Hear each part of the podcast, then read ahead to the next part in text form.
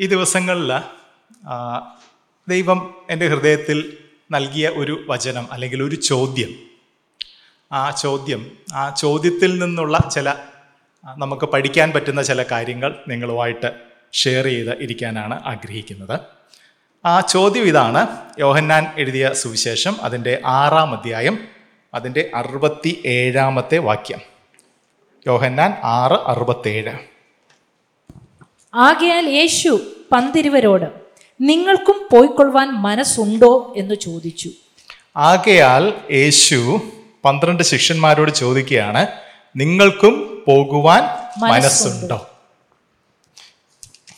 ഒരു രാവിലെ തന്നെ നെഗറ്റീവായിട്ട് തുടങ്ങുകയല്ലേ ഓക്കെ. എന്നാൽ ഒത്തിരി പോസിറ്റീവ് കാര്യങ്ങൾ നമുക്കിതിൽ നിന്ന് കാണാനായിട്ടുണ്ട് പഠിക്കാനായിട്ട് ഉണ്ട്. നമുക്കറിയാം ഈ ആ ചാപ്റ്ററിലെ പ്രധാന കാര്യങ്ങളിലേക്കൊന്നും ഞാൻ വരുന്നില്ല. ചില കാര്യങ്ങൾ മാത്രം പറഞ്ഞ് ഇരിക്കാനാണ് ആഗ്രഹിക്കുന്നത്. ഇവിടെ യേശു കർത്താവ് തന്റെ ശിഷ്യന്മാരോട് ചോദിക്കുവാണ് നിങ്ങൾക്കും പിരിഞ്ഞു പോകുവാൻ അല്ലെങ്കിൽ പിന്മാറി പോകുവാൻ മനസ്സുണ്ടോ? നിങ്ങളും പോവുകയാണോ? എന്നാണ് ചോദിക്കുന്നത്. അപ്പം അതിന്റെ മുകളിലോട്ടുള്ള വചനങ്ങൾ നോക്കുമ്പോൾ നമുക്ക് മനസ്സിലാകും അവിടെ എന്തൊക്കെയോ സംഭവിക്കുന്നുണ്ട്. നമുക്കറിയാം സുവിശേഷങ്ങൾ വായിക്കുമ്പോൾ നമുക്കറിയാം യേശു കർത്താവ് എവിടെയൊക്കെ പോയോ നസ്രയത്തിലായാലും അല്ലെങ്കിൽ ഗലീലയിലായാലും എവിടെയൊക്കെ പോയോ അവിടെയെല്ലാം കർത്താവ് വചനം സംസാരിക്കുകയും അത്ഭുതങ്ങളെ പ്രവർത്തിക്കുകയും വലിയൊരു പുരുഷാരം കർത്താവിൽ വിശ്വസിച്ച് കർത്താവിനെ അനുഗമിക്കുകയും ചെയ്യുന്നതായിട്ട് നമുക്ക് കാണാം. അങ്ങനെ മിനിസ്ട്രി അതിന്റെ ആ പീക്കിലേക്ക് ഇങ്ങനെ പൊക്കൊണ്ടിരിക്കുമ്പോഴാണ് ഒരു സംഭവം ഉണ്ടാകുന്നത്. ആൾക്കാർ പിരിഞ്ഞു പോകുന്നു ഇല്ലേ? അപ്പൊ പിരിഞ്ഞു പോകുമ്പോഴാണ് യേശു കർത്താവ് തന്റെ ശിഷ്യന്മാരോട് ചോദിക്കുന്നത്. കുറെ പേരൊക്കെ പിരിഞ്ഞു പോകുന്നുണ്ട്. നിങ്ങൾക്കും പോകുവാൻ മനസ്സുണ്ടോ എന്ന് അപ്പൊ എന്തായിരിക്കും അങ്ങനെ ഒരു ചോദ്യത്തിന്റെ കാരണം? അല്ലെങ്കിൽ എന്ത് പശ്ചാത്തലത്തിലായിരിക്കും അങ്ങനെ ഒരു ചോദ്യം വന്നതെന്നുള്ളത് നമുക്കൊന്ന് ഓടിച്ച് നോക്കാം. അതേ ആ ഒരു അധ്യായം വാസ്തവത്തിൽ എന്താണ് ഇതിന്റെ കാരണം? അല്ലെങ്കിൽ എന്തുകൊണ്ടാണ് യേശു കർത്താവ് ഇങ്ങനെ ചോദിച്ചത് എന്ന് നമ്മൾ മനസ്സിലാക്കണമെങ്കിൽ ആ ഒരു അധ്യായം മുഴുവനും നമ്മളൊന്ന് ഓടിച്ച് നോക്കേണ്ടതായിട്ടുണ്ട്. ഞാൻ മൊത്തം പ്രസംഗിക്കാനൊന്നും പോകുന്നില്ല. നിങ്ങൾ പേടിക്കണ്ട. ഒരു അൺയൂഷ്വലി ഒരു വലിയ ചാപ്റ്ററാണത്. എഴുപത്തൊന്ന് വാക്യങ്ങൾ അതിലുള്ളത്. വേണമെങ്കിൽ ആ ബൈബിൾ ക്രമീകരിച്ചവർക്ക് അതൊരു രണ്ടോ മൂന്നോ ചാപ്റ്ററാക്കി മാറ്റാമായിരുന്നു. പക്ഷേ നമുക്കറിയാം ചെറിയ ചെറിയ സംഭവങ്ങൾ പോലും ഒരു ചാപ്റ്ററാക്കി മാറ്റിയിട്ടുണ്ട്. യോഹനാൻ ഇത് എഴുതിയപ്പോൾ ചാപ്റ്ററൈസേഷൻ ഉണ്ടായിരുന്നില്ല ശരിയാണ്. പക്ഷേ പിന്നീട് ചാപ്റ്ററൈസ് ചെയ്തവർ ഇത് മൊത്തം എഴുപത്തൊന്ന് വാക്യങ്ങളും ഒറ്റ ചാപ്റ്ററായിട്ട് തന്നെ സൂക്ഷിച്ചത്. അതിനും ഒരു പ്രത്യേക കാരണമുണ്ട്. കാരണം പരിശുദ്ധാത്മാവാണ് ഈ കാര്യങ്ങളെല്ലാം നിയന്ത്രിച്ചിരുന്നത്. അപ്പോൾ ആ ആ ചാപ്റ്റർ മൊത്തമായിട്ടൊന്ന് നമ്മൾ ഓടിച്ച് മനസ്സിലാക്കുമ്പോഴാണ് ഈ ചോദ്യത്തിന്റെ അടിസ്ഥാനവും ഒക്കെ നമുക്ക് മനസ്സിലാകുന്നത്. അതിന്റെ എന്തുകൊണ്ടാണ് അതിന്റെ പെട്ടെന്നുണ്ടായൊരു റീസൺ നോക്കുമ്പോൾ അതിന്റെ നാൽപ്പത് നാൽപ്പത്തെട്ട് മുതൽ അമ്പത്തൊന്ന് വരെയുള്ള വാക്യങ്ങൾ നോക്കുകയാണെങ്കിൽ അവിടെ യേശു കർത്താവ് പറയുന്നു ഞാൻ ജീവന്റെ അപ്പമാകുന്നു. നിങ്ങളുടെ പിതാക്കന്മാർ മരുഭൂമിയിൽ മന്ന തിന്നിട്ട് മരിച്ചുവല്ലോ. ഇതോ തിന്നുന്നവൻ മരിക്കേ മരിക്കാതിരിക്കേണ്ടതിന് ഞാൻ സ്വർഗത്തിൽ നിന്ന് ഇറങ്ങുന്ന അപ്പം ആകുന്നു. സ്വർഗത്തിൽ നിന്ന് ഇറങ്ങിയ ജീവനുള്ള അപ്പം ഞാൻ ആകുന്നു. ഈ അപ്പം തിന്നുന്നവൻ എല്ലാം എന്നേക്കും ജീവിക്കും. ഞാൻ കൊടുക്കാനിരിക്കുന്ന അപ്പമോ ലോകത്തിന്റെ ജീവന് വേണ്ടി ഞാൻ കൊടുക്കുന്ന എന്റെ മാംസം ആകുന്നു. അതുപോലെ തന്നെ അൻപത്തി മൂന്ന് മുതൽ അൻപത്തി ആറ് വരെയുള്ള വാക്യങ്ങൾ വീണ്ടും നോക്കിയാലും ഇത് തന്നെ നമുക്ക് കാണാം. എന്റെ മാംസം തിന്നുകയും എന്റെ രക്തം കുടിക്കുകയും ചെയ്യുന്നവന് നിത്യജീവനുണ്ട്. എന്റെ മാംസം സാക്ഷാൽ ഭക്ഷണവും എന്റെ രക്തം സാക്ഷാൽ പാനീയും ആകുന്നു. I am the bread of life എന്നെ തിന്നുക എന്നെ തിന്നുന്നവൻ എന്മൂലം ജീവിക്കും. ഈ ഒരു വചനം കേട്ടപ്പോഴാണ് ആൾക്കാരെല്ലാം ഇടറിപ്പോയത്. ആൾക്കാരെല്ലാം പിന്മാറിപ്പോയത്. ഞാൻ ഇതിന്റെ തിയോളജിയിലേക്കൊന്നും കടക്കുന്നില്ല. മറ്റു ചില കാര്യങ്ങളാണ് ഇന്ന് പകൽക്കാലം സമയം ചുരുക്കമായതുകൊണ്ട് ഞാൻ പറയാനായിട്ട് ആഗ്രഹിക്കുന്നത്. എന്തുകൊണ്ട് ഇങ്ങനെ ഒരു സംഭാഷണം യേശുവും ശിഷ്യന്മാരും തമ്മിൽ ഉണ്ടായി? ഈ അദ്ധ്യായത്തിൽ രണ്ട് പ്രധാന അത്ഭുതങ്ങൾ പറയുന്നുണ്ട് അല്ലേ? ആ ഈ അദ്ധ്യായം തുടങ്ങുന്നത് തന്നെ യേശു കർത്താവ് അഞ്ചപ്പവും എന്താണ്? എത്ര മീനാ? ആ ഏഴപ്പവും അല്ല അഞ്ചപ്പവും രണ്ട് മീനും കൊണ്ട് അങ്ങനെയാണോ? ആ അഞ്ചപ്പവും രണ്ട് മീനും കൊണ്ട് എത്ര പേരെ പോഷിപ്പിച്ചു? അയ്യായിരം പേരെ പോഷിപ്പിച്ച ഒരു സംഭവത്തോടു കൂടിയാണ് ഈ അധ്യായം തുടങ്ങുന്നത്. സത്യത്തിൽ ഈ ചോദ്യത്തിലേക്ക് വരുന്നതുമെല്ലാം ഈ സംഭവത്തിൽ നിന്നാണ് എന്നാണ് ഞാൻ മനസ്സിലാക്കുന്നത്. അപ്പോൾ ഒരു കാര്യം ഞാൻ എന്റെ ആദ്യത്തെ പോയിന്റിലേക്ക് വരണമെങ്കിൽ ഒരു കാര്യം പറയാനുള്ളത്. യഥാർത്ഥത്തിൽ രണ്ട് അതായത് അപ്പവും മീനും അനേകരെ അപ്പവും മീനും കൊണ്ട് അനേകരെ പോഷിപ്പിച്ച രണ്ട് സംഭവങ്ങളുണ്ട് ഇല്ലേ? അതൊന്നേ ഉള്ളോ? രണ്ട് സംഭവങ്ങളുണ്ട്. ഒരിടത്ത് അയ്യായിരം പേര് ഭക്ഷിച്ചു വേറൊരു സ്ഥലത്ത് നാലായിരം പേര് ഭക്ഷിച്ചു. ഈ അയ്യായിരം പേരെ ഭക്ഷിച്ച ആ ഒരു സംഭവം എല്ലാ ഗോസ്പെലിലും എഴുതിയിട്ടുണ്ട്. മത്തായി ബർക്കോസും ലൂക്കോസും യോഹനാൻ എല്ലാം അത് രേഖപ്പെടുത്തിയിട്ടുണ്ട്. എന്നാൽ നാലായിരം പേര് ഭക്ഷിച്ച ആ വസ്തുത രണ്ട് പേര് മാത്രമേ മത്തായി മർക്കോസും മാത്രമേ രേഖപ്പെടുത്തിയിട്ടുള്ളൂ എന്ന് നമുക്ക് കാണാം. അപ്പോൾ രണ്ട് രണ്ടാണെന്ന് ഉറപ്പുണ്ട്. അപ്പോൾ പിന്നെ അതിൽ തർക്കമില്ല. അതിന്റെ ഡീറ്റെയിൽസിലേക്ക് ഞാൻ പോകുന്നില്ല. ഞാൻ പറയാൻ ആഗ്രഹിക്കുന്നത് ആ നാലായിരം പേരെ ഭക്ഷിച്ച ആ ഒരു വസ്തുത ആ ഒരു സംഭവം നമ്മൾ ഒന്ന് പരിശോധിക്കുകയാണെങ്കിൽ നമുക്കവിടെ കാണാൻ കഴിയും. മത്തായി പതിനഞ്ചിന്റെ മുപ്പത്തി രണ്ട് അത് നാലായിരം പേരെക്ക് ഭക്ഷണം നൽകിയ സംഭവമാണ്. അവിടെ യേശു പറയുന്നു I have compassion on the multitude because they continue with me for last three days മൂന്ന് ദിവസമായിട്ട് ഈ ജനം എന്റെ കൂടെയാണ്. അതുകൊണ്ട് എനിക്ക് ഇവരോട് കരുണ തോന്നുന്നു. ഇവരെ ഇങ്ങനെ വിട്ട് കഴിഞ്ഞാൽ ഇവരെല്ലാം ദൂരെ നിന്ന് വന്നവരാണ്. ഇവർ വീട്ടിലെത്തുമ്പോഴേക്കും എന്തു പറ്റും? ബോധം കെട്ട് താഴെ വീഴും. അത് തന്നെ മർക്കോസിലും പറയുന്നുണ്ട്. മൂന്ന് ദിവസമായിട്ട് ഇവർ എന്റെ കൂടെയാണ്. ഇവർക്ക് ഭക്ഷണം ഒന്നും ഇല്ല. അപ്പം പിന്നെ ഒരു അത്ഭുതം ആവശ്യമാണ് ഇല്ലേ? പരീക്ഷകൻ മരുഭൂമിയിൽ വെച്ച് കർത്താവിനെ പരീക്ഷിക്കാൻ വന്നപ്പോൾ പോലും കർത്താവ് കല്ലിനെ അപ്പമായി ഭക്ഷിച്ചില്ല. എന്നാൽ ഇവിടെ ഒരു ഭക്ഷ ഒരു അത്ഭുതത്തിന്റെ ആവശ്യമുണ്ട്. മൂന്ന് ദിവസമായിട്ട് ഫാസ്റ്റിംഗ് ആണ്. ഈ രീതിയിൽ അവരെ വിടുവാണെങ്കിൽ ചിലപ്പോൾ ജീവനോടെ പലരും വീട്ടിലെത്തത്തില്ല. അതുകൊണ്ട് അവിടെ ഒരു അത്ഭുതം ഉണ്ടായി. എന്നാൽ അയ്യായിരം പേരെ പോഷിപ്പിച്ച ആ ഭാഗങ്ങൾ നിങ്ങൾ വിശദമായിട്ട് പരിശോധിക്കുകയാണെങ്കിൽ അവിടെ മൂന്ന് ദിവസവും ആയില്ല രണ്ട് ദിവസവും ആയില്ല ഒരു ദിവസം പോലും ആയില്ല. എല്ലാവരും പെരുന്നാൾ പെരുന്നാളിന്റെ സമയമാണ് എന്നവിടെ പറയുന്നുണ്ട്. അത് യഹൂദന്മാർക്ക് മജോറിറ്റിയുള്ള അവരുടെ ടെറിട്ടറിയാണ് യഹൂദന്മാർ കർത്താവിന്റെ പ്രസംഗം കേൾക്കാനായിട്ട് വന്നതാണ്. ഒരുപക്ഷെ രാവിലെ നമ്മൾ ഇന്ന് വന്നിരിക്കുന്ന പോലെ വയറ് നിറച്ച ആഹാരം കഴിച്ചിട്ടായിരിക്കും എല്ലാവരും കർത്താവിന്റെ ഭക്ഷണം കഴിക്കാൻ അല്ല കർത്താവിന്റെ വചനം കേൾക്കാൻ അന്നവിടെ ചെന്നത്. അത്യാവശ്യമൊന്നും ആയിരുന്നില്ല. ഒരു ഇവിടെ ഈ കഴിഞ്ഞ ആഴ്ച മനസ്സിലായത് ഇവിടെ ഇരിക്കുന്ന എല്ലാവരും ബി ടി എച്ചുകാരും സി ടി എച്ചുകാരും ബി ഡിക്കാരും എം ഡിക്കാരൊക്കെയാണ് അപ്പൊ ആരും വഴക്കിന് വരല്ല. എന്റെ ഒരു അനുമാനം പറയുവാണ്. ആകാ ഞങ്ങളെപ്പോലെ കുറച്ച് പിന്നെ പാസ്റ്ററേ ഉള്ളൂ ഇതൊന്നും ഇല്ലാത്തത്. ഓക്കെ. അപ്പം ഈ അയ്യായിരം പേരെ പോഷിപ്പിച്ച സംഭവം നിങ്ങൾ നോക്കുവാണെങ്കിൽ അവിടെ ഒരു അത്ഭുതം അത്യാവശ്യമല്ലായിരുന്നു എന്നാണ് ഞാൻ മനസ്സിലാക്കുന്നത്. നിങ്ങൾ ആ നാല് ഭാഗങ്ങളും വായിക്കുകയാണെങ്കിൽ അവിടെ തന്നെ ശിഷ്യന്മാരും യേശു കർത്താവും തമ്മിലുള്ള സംഭാഷണത്തിൽ പറയുന്നുണ്ട് അടുത്തുള്ള സ്ഥലത്തൊക്കെ ഭക്ഷണം ഉണ്ട്. മറ്റേ അതേസമയം നാലായിരം പേരെ പോഷിപ്പിച്ച സ്ഥലത്ത് മരുഭൂമിയാണ്. അവിടെ ഒന്നുമില്ല ഇവിടെ അടുത്ത് ചില എന്താണ് ഫുഡ് കൗണ്ടേഴ്സ് ഒക്കെ ഉണ്ട് അടുത്ത വില്ലേജുകളിൽ വേണമെങ്കിൽ പോയി കഴിക്കുകയൊക്കെ ചെയ്യാം. അത് മാത്രമല്ല ഏതാണ്ട് ഒരു അര ദിവസമേ ആയുള്ളൂ പ്രസംഗം കേൾക്കാൻ തുടങ്ങിയിട്ട്. എന്തുകൊണ്ടായിരിക്കും കർത്താവ് അവിടെ ഒരു അത്ഭുതം പ്രവർത്തിച്ചത്? ഞാൻ വിശ്വസിക്കുന്നു. കർത്താവ് അവിടെ മനഃപൂർവമായിട്ടൊരു അത്ഭുതം പ്രവർത്തിച്ചത് ഒരു വലിയ ആത്മീയ സത്യം ശിഷ്യന്മാരെ പഠിപ്പിക്കാൻ വേണ്ടിയിട്ടാണ്. ഭക്ഷണം അപ്പം ഇതിനെക്കുറിച്ചുള്ള ഒരു വലിയ ആത്മീയ സത്യത്തിലേക്ക് ശിഷ്യന്മാരെ അല്ലെങ്കിൽ ജനത്തെ നടത്താൻ വേണ്ടിയിട്ടാണ് കർത്താവ് അവിടെ ഒരു അപ്പം കൊടുത്തുകൊണ്ട് ഒരു അത്ഭുതം പ്രവർത്തിച്ചത്. ആമേൻ. പറയുമോ? അപ്പൊ നമ്മുടെ ജീവിതത്തിലും ചില അത്ഭുതങ്ങളൊക്കെ ദൈവം തരുന്നത് ആ അത്ഭുതത്തിന് വേണ്ടിയിട്ടല്ല. അത്ഭുതത്തിന്റെ അത്യാവശ്യം ഇല്ലെങ്കിൽ പോലും ഒരു അത്ഭുതം നടക്കുന്നത് ആ അത്ഭുതത്തിന് വേണ്ടിയിട്ടല്ല. മറിച്ച് ചില ആത്മീയ സത്യങ്ങൾ നമ്മളെ പഠിപ്പിക്കാൻ വേണ്ടിയിട്ടാണ്. പക്ഷെ നമ്മൾ എന്ത് ചെയ്യും? നമ്മൾ ആ അത്ഭുതമാണ് വലുതെന്ന് പറഞ്ഞ് അത്ഭുത സാക്ഷ്യം പറഞ്ഞ് ആ അത്ഭുതത്തിൽ നിന്ന് കർത്താവ് നമ്മളെ എന്താണ് പഠിപ്പിക്കാൻ ആഗ്രഹിക്കുന്നതിനെ കുറിച്ച് നമ്മൾ ശ്രദ്ധ കൊടുക്കാറേ ഇല്ല. നമ്മുടെ ജീവിതത്തിൽ അതൊരു പാഠമായിട്ട് ഉൾക്കൊള്ളാനായിട്ട് ഞാൻ എല്ലാവരെയും പ്രബോധിപ്പിക്കുന്നു. Jesus use the physical merely as a shadow to teach a higher spiritual reality അങ്ങനെയാണ് ഒരു കമന്റേറ്റർ പറഞ്ഞത്. കർത്താവ് ഫിസിക്കലായിട്ടുള്ള കാര്യങ്ങൾ ഉപയോഗിച്ചത് എന്താണ്? വളരെ ആത്മീയമായ ഉയർന്ന തലത്തിലുള്ള ആത്മീയമായ ചില കാര്യങ്ങൾ നമ്മളെ പഠിപ്പിക്കാൻ വേണ്ടിയിട്ട് ആണ്. അപ്പോൾ അത്ഭുതങ്ങൾ നടക്കുമ്പോൾ ഓർത്തോ വെറും അത്ഭുതമല്ല അതിന്റെ പിന്നിലുള്ളത്. മറിച്ച് നമ്മൾ ചില കാര്യങ്ങൾ പഠിക്കാൻ വേണ്ടിയിട്ടാണ്. രണ്ട് ഈ അത്ഭുതത്തോടുള്ള അന്ന് കർത്താവ് അഞ്ചപ്പം കൊണ്ട് അയ്യായിരം പേരെ പോഷിപ്പിച്ചു. ഞാനിതിന്റെ ഡീറ്റെയിൽസിലേക്ക് ഒന്നും പോകുന്നില്ല. ഒരു നൂറ് പ്രസംഗം നിങ്ങൾ കേട്ടിട്ടുണ്ടാകും.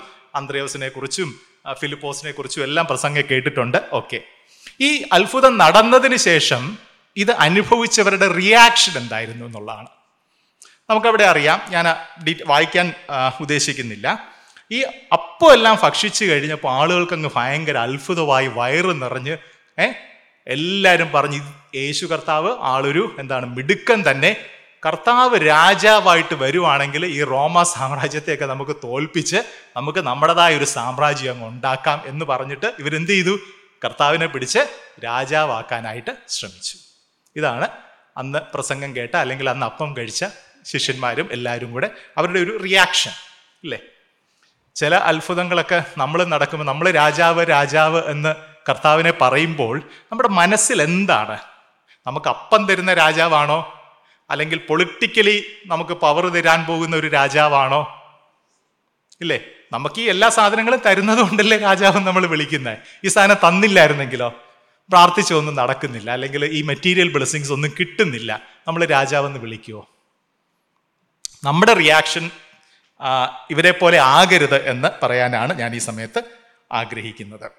നമ്മൾ കർത്താവിനെ സ്നേഹിക്കുന്നത് കർത്താവ് എന്തെങ്കിലും തരുന്നത് കൊണ്ടോ അല്ലെങ്കിൽ തരുമെന്ന പ്രതീക്ഷയിലോ അല്ല. മറിച്ച് എന്താണ്? കർത്താവ് നമ്മുടെ യഥാർത്ഥത്തിലുള്ള രാജാവ് ആയതുകൊണ്ട് തന്നെ ആയിരിക്കണം. പ്രൈസ് ലോൺ മൂന്നാമത്തെ കാര്യം ഞാൻ പറയാൻ ആഗ്രഹിക്കുന്നത്. Christ is sufficient not only for physical needs but especially for spiritual needs ഇതും കൂടെ പഠിപ്പിക്കാൻ വേണ്ടിയിട്ടാണ് കർത്താവ് അന്ന് അവരുടെ ഫിസിക്കൽ നീഡ്സിനെ മീറ്റ് ചെയ്ത് കൊടുത്തത്. കാരണം പിന്നീട് ക്രമേണ അതായത് യേശു കർത്താവ് അവർക്ക് അപ്പം കൊടുത്തതിന് ശേഷം ഒരു പ്ലാറ്റ്ഫോം അവിടെ ക്രിയേറ്റ് ചെയ്യുന്നു ഒരു ടോൺ അവിടെ സെറ്റ് ചെയ്യുന്നു. ക്രമേണ ആ അപ്പത്തെക്കുറിച്ചുള്ള ഡിസ്കഷനിലേക്ക് വരുന്നു. അപ്പം എന്താണ്? ഞാനാണ് സ്വർഗത്തിൽ നിന്ന് ഇറങ്ങി വന്ന അപ്പം എന്ന് പറയുന്നതിലൂടെ കർത്താവ് അവരെ പഠിപ്പിക്കാൻ ആഗ്രഹിക്കുന്നത്. ഞാൻ നിങ്ങൾക്ക് ചില ഫിസിക്കൽ നീഡ്സ് ഒക്കെ മീറ്റ് ചെയ്ത് തരും. ശരി തന്നെ. പക്ഷേ അതിനേക്കാളും നിങ്ങൾക്ക് ചില സ്പിരിച്വൽ നീഡ്സ് ഉണ്ട്. അതിലാണ് എന്റെ ശ്രദ്ധ. പലപ്പോഴും നമുക്ക് തന്നെ അറിയില്ല നമുക്ക് സ്പിരിച്വൽ നീഡ്സ് ഉണ്ടെന്നില്ലേ? ആ സ്പിരിച്വൽ നീഡ്സ് നമുക്ക് ഉണ്ടെന്ന് അക്നോളജ് ചെയ്യാൻ പോലും പലപ്പോഴും നമുക്ക് സാധിക്കാറില്ല. നമ്മൾ ഓർക്കേണ്ട കാര്യം നമ്മുടെ ഫിസിക്കൽ നീഡ്സിനേക്കാളും നമ്മുടെ ഫി നമ്മുടെ എന്താണ് സ്പിരിച്വൽ നീഡ്സിനാണ് കർത്താവ് കൂടുതൽ പ്രാധാന്യം കൊടുക്കുന്നത് എന്നുള്ളത് ഓർത്തുകൊള്ളുക.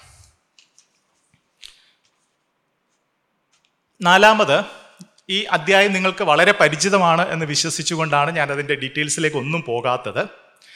ഈ ആരാണ് പിന്മാറിപ്പോയത്? ആ വചനം അല്ലെങ്കിൽ ആ അധ്യായം നമുക്ക് നോക്കുവാണെങ്കിൽ നമുക്ക് കാണാൻ കഴിയുന്നത് എന്താണ്?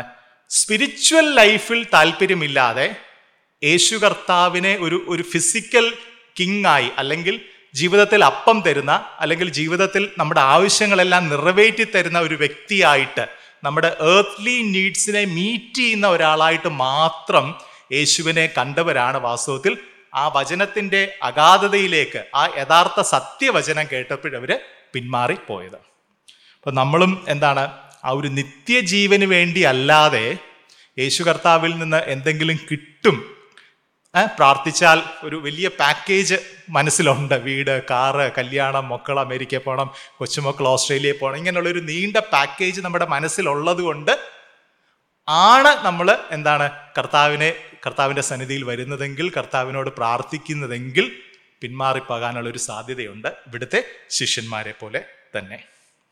അപ്പോൾ എല്ലാം തരുന്ന ഒരു രാജാവിനെ പിൻപറ്റാൻ വളരെ എളുപ്പമാണ് അല്ലേ അയ്യായിരം പേർക്ക് ഭക്ഷണം കിട്ടിയ സമയത്ത് ഭയങ്കര സന്തോഷമായിരുന്നു ആഘോഷമായിരുന്നു രാജാവാക്കാനൊക്കെ ശ്രമിച്ചു. എന്നാൽ ആ വചനം അല്ലെങ്കിൽ ആ യാഥാർത്ഥ്യത്തിലേക്ക് വരുമ്പോൾ എന്താണ് അവർ പിന്മാറി പോകുന്നു. മറ്റൊരു കാര്യം ഈ ഈ വചനം അല്ലെങ്കിൽ ഞാൻ സാക്ഷാൽ സ്വർഗത്തിൽ നിന്ന് ഇറങ്ങി വന്ന അപ്പമാകുന്നു എന്നെ ഭക്ഷിക്കണം എന്നൊക്കെ പറയുമ്പോൾ ഒരു പക്ഷേ ശിഷ്യന്മാർക്ക് പോലും അത് പൂർണമായിട്ട് മനസ്സിലായി മനസ്സിലായി കാണത്തില്ല. കാരണം എന്ന് വെച്ചാൽ അന്ന് യേശു കർത്താവ് മരിച്ചിട്ടില്ല. അപ്പോൾ യേശു കർത്താവ് തന്റെ ക്രൂശീകരണത്തെക്കുറിച്ചും താൻ മറ്റുള്ളവർക്ക് വേണ്ടി എന്താണ് തന്റെ ജീവനെ കൊടുക്കുന്നു തന്റെ മാംസം യാഗമാക്കി കൊടുക്കുന്നു തന്റെ രക്തം ഒഴുക്കുന്നു ഇതിനെക്കുറിച്ചൊക്കെയാണ് യേശു കർത്താവ് പരാമർശിക്കുന്നത്. പലപ്പോഴും അന്ന് ഒരു പക്ഷേ ശിഷ്യന്മാർക്ക് അത് മനസ്സിലായി പൂർണമായിട്ട് മനസ്സിലായി കാണത്തില്ല. പത്രോസിനെ വിളിച്ച് ചോദിക്കുവാണ് നിങ്ങൾക്കും പോകാൻ മനസ്സുണ്ടോ? എന്ന് ചോദിക്കുമ്പോൾ പത്രോസ് പറയുകയാണ് എന്താണ്? നിത്യജീവ മൊഴികൾ നിന്നിലുണ്ട് പരനെ നിന്നെ വിട്ടിട്ട് അടിയങ്ങൾ എങ്ങു പോയി വസിക്കും? വല്ലതും പൂർണമായിട്ട് മനസ്സിലായിട്ടാണോ പത്രോസ് അത് പറഞ്ഞത്? എനിക്കറിയത്തില്ല. യേശു കർത്താവിന്റെ കാൽവറി ക്രൂശിലെ മരണത്തിന് ശേഷം പത്രോസിന് അത് മനസ്സിലായി കാണും. ഓ കർത്താവ് അന്ന് പറഞ്ഞിരുന്നല്ലോ ഞാൻ സ്വർഗത്തിൽ നിന്ന് ഇറങ്ങി വന്ന അപ്പമാകുന്നു എന്നെ ഭക്ഷിക്കുന്നവൻ എൻ മൂലം ജീവിക്കും എന്നല്ല. അപ്പം നമ്മുടെ ജീവിതത്തിലും ചില കാര്യങ്ങളൊക്കെ മനസ്സിലായില്ലെങ്കിലും കർത്താവിനെ അങ്ങ് പിൻപറ്റുന്നതാണ് നല്ലത് ഇല്ലേ? എബ്രഹാം അബ്രഹാമിന്റെ ജീവിതത്തിൽ അല്ലേ അബ്രഹാം വിശ്വസിച്ചു ഇറങ്ങിപ്പോകാൻ പറഞ്ഞു എങ്ങോട്ടാ പോകുന്നത് എന്ന് പോലും അറിയാതെ ഇറങ്ങിപ്പോകാൻ പറഞ്ഞു അബ്രഹാം അങ്ങ് ഇറങ്ങിപ്പോയി. തന്റെ മകനെ യാഗമാക്കാൻ പറഞ്ഞു എന്തോ ഒരു വിശ്വാസം അങ്ങ് അബ്രഹാം ഇറങ്ങി തിരിച്ചു. ഇപ്പോൾ ഇന്ന് ഈ ഈ അധ്യായം രാവിലെ ഞാൻ വായിക്കുമ്പോൾ എനിക്ക് സത്യത്തിൽ ശരിക്കൊന്നും മനസ്സിലായില്ല. എന്താണ് ജീവന്റെ അപ്പോന്നോ നമ്മൾ തിയോളജി പഠിച്ചിട്ടില്ലാത്തത് കൊണ്ട്. പക്ഷേ അങ്ങ് വിശ്വസിക്കുന്നു പൂർണമായിട്ടും. അപ്പോൾ ദൈവം നമ്മോട് പറയുന്ന ചില കാര്യങ്ങൾ ദൈവം നമ്മുടെ ജീവിതത്തിൽ അനുവദിക്കുന്ന ചില കാര്യങ്ങൾ ദൈവം നമ്മുടെ ജീവിതത്തിൽ നടത്തുന്ന ചില കാര്യങ്ങൾ പൂർണമായിട്ടും മനസ്സിലായില്ലെങ്കിലും അബ്രഹാമിനെ പോലെ അങ്ങ് അനുസരിച്ചാൽ തീർച്ചയായിട്ടും ദൈവം നമ്മളെ അനുഗ്രഹിക്കും എന്നുള്ളതിന് യാതൊരു സംശയവും ഇല്ല. ഞാൻ അവസാനത്തിലേക്ക് വരികയാണ്. ഞാൻ ഒരു പ്രസംഗമല്ല ചില പോയിന്റ്സ് മാത്രമേ പറയുന്നുള്ളൂ. ഒന്ന് ഞാൻ നേരത്തെ പറഞ്ഞു യേശു കർത്താവിന്റെ മിനിസ്ട്രി അങ്ങ് ആൾക്കാരുടെ എണ്ണം കൂടി കൂടി കൂടി കൂടി കൂടി വരുമ്പോഴാണ് എന്താണ്? ഇങ്ങനൊരു വചനം പറയുകയും ആൾക്കാർ പിരിഞ്ഞു പോവുകയും ചെയ്യുന്നത്. അപ്പം അതിൽ നിന്ന് മനസ്സിലാക്കാവുന്ന ഒരു സത്യം എന്താണ്? കർത്താവിനെ നമ്പറിലൊന്നും അല്ലായിരുന്നു താല്പര്യം. നമ്പറിലാണ് താല്പര്യമെങ്കിൽ ഇങ്ങനെയൊക്കെ പ്രസംഗിക്കേണ്ട വല്ല കാര്യമുണ്ടോ? ഇല്ലേ? അപ്പോൾ പലപ്പോഴും നമുക്ക് ഈ നമ്പർ വലിയ കാര്യമാണ് ഇല്ലേ?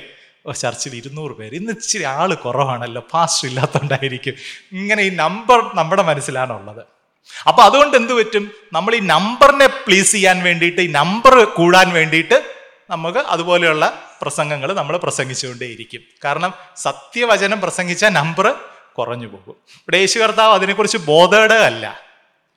ആരോടായാലും സത്യവചനം മാത്രം പ്രസംഗിക്കാനാണ് യേശു കർത്താവ് ശ്രമിച്ചത്. അപ്പോൾ ഈ സഫയും അതുപോലെ അതുപോലെ തന്നെ അത് തുടരുന്നതിനാൽ ഞാൻ ദൈവത്തെ സ്തുതിക്കുന്നു. നമ്പറിലല്ല കാര്യം. ദൈവത്തിന്റെ സത്യവചനം പ്രസംഗിക്കുക. ഇല്ലേ? പ്രദീപ് നേരത്തെ പറഞ്ഞ പോലെ ചില നമ്പറുകളൊക്കെ കാണിച്ചാൽ ചിലപ്പോൾ ഇവിടെ ആൾ കൂടും ഇല്ലേ? പക്ഷെ അങ്ങനെയുള്ള നമ്പറുകളൊന്നുമില്ലാതെ സത്യവചനം മാത്രം സംസാരിക്കുന്ന ഒരു ദൈവസഭയാണ് ഇത്.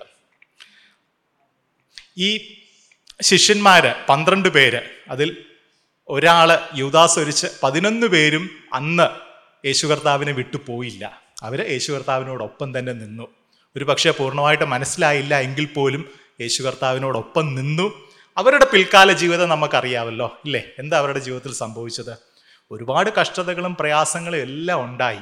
എങ്കിലും അവരെല്ലാം എന്താണ്? ആ ഒരു വളരെ മഹത്തരമായൊരു എന്താണ്? ഒരു അനുഭവമാണ് അവരുടെ ജീവിതത്തിലെല്ലാം ഉണ്ടായത്. ഇന്നും നമ്മൾ അവരെക്കുറിച്ചെല്ലാം പ്രസംഗിക്കുകയും അവരുടെ അവർ എഴുതിയ ലേഖനങ്ങളും അവരെഴുതിയ കാര്യങ്ങളെല്ലാം നമ്മൾ വായിക്കുകയും പഠിക്കുകയും എല്ലാം ചെയ്യുന്നു. നമ്മൾ വിശ്വസിക്കുന്നു അവരെല്ലാം കർത്താവിന്റെ വലതുഭാഗത്തും ഇടതുഭാഗത്തുമായിട്ട് ഇരിക്കുന്നു. അപ്പോൾ കർത്താവിന്റെ കൂടെ നിന്നാൽ ഉള്ള ഗുണം നമുക്ക് ഇതിൽ നിന്ന് മനസ്സിലാക്കാനായിട്ട് പറ്റും. അന്ന് പിരിഞ്ഞു പോയവരെല്ലാം ഒരു പക്ഷേ അവരെല്ലാം നശിച്ചു പോയി കാണും എന്ന് യാതൊരു സംശയവും ഇല്ല. അപ്പോൾ ഇതിൽ നിന്ന് ഒരു കാര്യം കൂടെ നമുക്ക് മനസ്സിലാക്കാവുന്നത് ദൈവം ഓരോരുത്തരെയും ഓരോ രീതിയിലായിരിക്കും നടത്തുന്നത്. ചിലരുടെ ജീവിതത്തിൽ പ്രയാസങ്ങളുണ്ടാകും പ്രശ്നങ്ങളുണ്ടാകും കഷ്ടതകളുണ്ടാകും. അതെല്ലാം ഒരു പ്രോസസ്സിലൂടെ കടന്നു പോകണം എന്നാണ് ദൈവം ആഗ്രഹിക്കുന്നത്. ഈ ശിഷ്യന്മാരെ പതിനൊന്ന് പേരെ എടുത്തു നോക്ക്. എന്തൊരു കഷ്ടപ്പാടായിരുന്നു അവരുടെ ജീവിതത്തിൽ. പക്ഷെ അവരെല്ലാം വളരെ സന്തോഷത്തോടെ ആ കഷ്ടപ്പാടെല്ലാം സഹിച്ചു എന്നുള്ളതാണ് നമുക്ക് കാണാനായിട്ട് സാധിക്കുന്നത്. അവസാനമായിട്ട് ഞാൻ അവസാനിപ്പിക്കുകയാണ്. കർത്താവ് ഈ ചോദ്യം ചോദിച്ചത് ആ നിങ്ങളും പോവല്ലേ? പൊയ്ക്കോ എന്നുള്ള രീതിയിലാണ് ചോദിച്ചേ അല്ല. ഇല്ലേ നിങ്ങൾക്കും പോകുവാൻ മനസ്സുണ്ടോ? അതായത് നിങ്ങൾ പോകത്തില്ലല്ലേ? നിങ്ങൾ പോകത്തില്ല എന്ന് എനിക്കറിയാം. അപ്പൊ കർത്താവിന് അറിയാം ഇവർ പോകത്തില്ല എന്നത്. പക്ഷേ ഈ ഒരു ക്രൈസിസ് സിറ്റുവേഷനിൽ ഇവരുടെ ഉള്ളിൽ നിന്ന് എന്താണ് ഒരു ഒരു സ്ട്രോങ് കൺവിക്ഷൻ അത് കർത്താവിന് വേണമായിരുന്നു അല്ലെങ്കിൽ അവർക്ക് തന്നെ അതിന്റെ ഒരു ആവശ്യം ഉണ്ടായിരുന്നു. ഒരു സ്ട്രോങ് കൺവിക്ഷൻ ഇല്ലേ? പോകുന്നവരെല്ലാം പൊയ്ക്കോട്ടെ. ഏ? പക്ഷേ ഞങ്ങൾ ഈ കർത്താവിനെ വിട്ട് ഒരിടത്തും പോകത്തില്ല. ആ ഒരു കൺവിക്ഷന് വേണ്ടിയിട്ടാണ് യേശു കർത്താവ് ആ ചോദ്യം ചോദിച്ചത്. ഇന്ന് പകൽക്കാലം അഥവാ കർത്താവ് ആ ചോദ്യം ചോദിക്കുകയാണെങ്കിൽ നിങ്ങൾക്കും വിട്ടുപോകാൻ മനസ്സുണ്ടോ? നിങ്ങൾ ആരും വിട്ടുപോകത്തില്ല എന്ന് കർത്താവിന് അറിയാം. പക്ഷേ ആ ഒരു കൺവിക്ഷൻ ഇന്ന് പകൽക്കാലം നമ്മുടെ ഹൃദയത്തിൽ ഉണ്ടാകട്ടെ ഈ ലോകത്ത് നമ്മുടെ ആവശ്യങ്ങളെല്ലാം നിറവേറ്റി തരുന്ന ഒരു ഒരാളായിരുന്നെങ്കിൽ വളരെ എളുപ്പമായിരുന്നു. കർത്താവ് അങ്ങനത്തെ കർത്താവായിരുന്നെങ്കിൽ ഭയങ്കര എളുപ്പമായിരുന്നു. നമുക്കെല്ലാം അംഗീകരിക്കാൻ വളരെ എളുപ്പമാണ്. അങ്ങനെ ഒരു കർത്താവിനെയാണ് നമുക്ക് വേണ്ടത് ഇല്ലേ? കാറ് ചോദിക്കുമ്പോൾ കാറ് തരും. വീട് ചോദിക്കുമ്പോൾ വീട് തരും. കല്യാണത്തിന്റെ കാര്യം ചോദിക്കുമ്പോൾ അത് തരും ഇല്ലേ? എല്ലാം ഇങ്ങനെ തന്നുകൊണ്ടിരിക്കും രാജാവായിട്ട് അംഗീകരിക്കാൻ വളരെ എളുപ്പമാണ്. എന്നാൽ അങ്ങനെ ഒരു ജീവിതമല്ല കർത്താവ് നമുക്ക് പ്രോമിസ് ചെയ്തിരിക്കുന്നത്. കർത്താവ് നമുക്ക് പ്രോമിസ് ചെയ്തിരിക്കുന്നത് എന്താണ്? ചീത്ത കാര്യങ്ങൾ നമ്മുടെ ജീവിതത്തിൽ ഉണ്ടാകത്തില്ല എന്നുള്ളതല്ല ചീത്ത കാര്യങ്ങൾ ഉണ്ടായാൽ അതിനെ നന്മയാക്കി ഞാൻ മാറ്റിത്തരാം. അങ്ങനെയാണ് കർത്താവ് നമുക്ക് ഓഫർ ചെയ്തിരിക്കുന്നത്. അപ്പോൾ ഇന്ന് പകൽക്കാലം നമ്മുടെ ജീവിതത്തിൽ ഒന്നുകൂടെ ഒരു സ്ട്രോങ് കൺവിക്ഷൻ ഉണ്ടാകട്ടെ. അല്ലേ ഈ കർത്താവിനെ ഞാൻ വിളിക്കുന്നത് ഈ കർത്താവിനെ ഞാൻ ആരാധിക്കുന്നത് എന്തെങ്കിലും മെറ്റീരിയൽ ബ്ലെസ്സിങ് എന്റെ മനസ്സിലുള്ളത് കൊണ്ടല്ല എന്റെ തലച്ചോറിലുള്ള ആ പാക്കേജുകളെല്ലാം ഞാൻ മാറ്റുന്നു എന്റെ വലിയ ലിസ്റ്റ് എല്ലാം മാറ്റുന്നു. കിട്ടിയാലും കിട്ടിയില്ലെങ്കിലും ഇതാണ് എന്റെ ദൈവം ഈ കർത്താവിനെ വിട്ട് ഞാൻ ഒരിടത്തും പോകത്തില്ല. നിത്യജീവമൊഴികൾ നിന്നിലുണ്ട് പരനെ. നിന്നെ വിട്ടിട്ട് അടിയങ്ങൾ എങ്ങു പോയി? വസിക്കും. ഈ വചനങ്ങളാൽ ദൈവം നമ്മെ അനുഗ്രഹിക്കട്ടെ. ഇന്ന് കേട്ട ഈ സന്ദേശം തീർച്ചയായിട്ടും നിങ്ങൾക്ക് അനുഗ്രഹമായിരുന്നു ഞങ്ങൾ വിശ്വസിക്കുന്നു. ഒരുപക്ഷെ നിങ്ങൾ ഇതുവരെയും ഈ ചാനൽ സബ്സ്ക്രൈബ് ചെയ്തിട്ടില്ലെങ്കിൽ ദയവായി ഇപ്പൊ തന്നെ ഒന്ന് സബ്സ്ക്രൈബ് ചെയ്യുക. ഈ സന്ദേശം മറ്റു ചിലർ കൂടി ഒന്ന് ഫോർവേഡ് ചെയ്ത് കൊടുക്കുക. നിങ്ങൾക്ക് ഇത് അനുഗ്രഹമായിരുന്നെങ്കിൽ തീർച്ചയായിട്ടും അത് മറ്റുള്ളവർക്കും ഒരു അനുഗ്രഹമായി തീരുവാൻ അത് കാരണമായി തീരും. God bless you.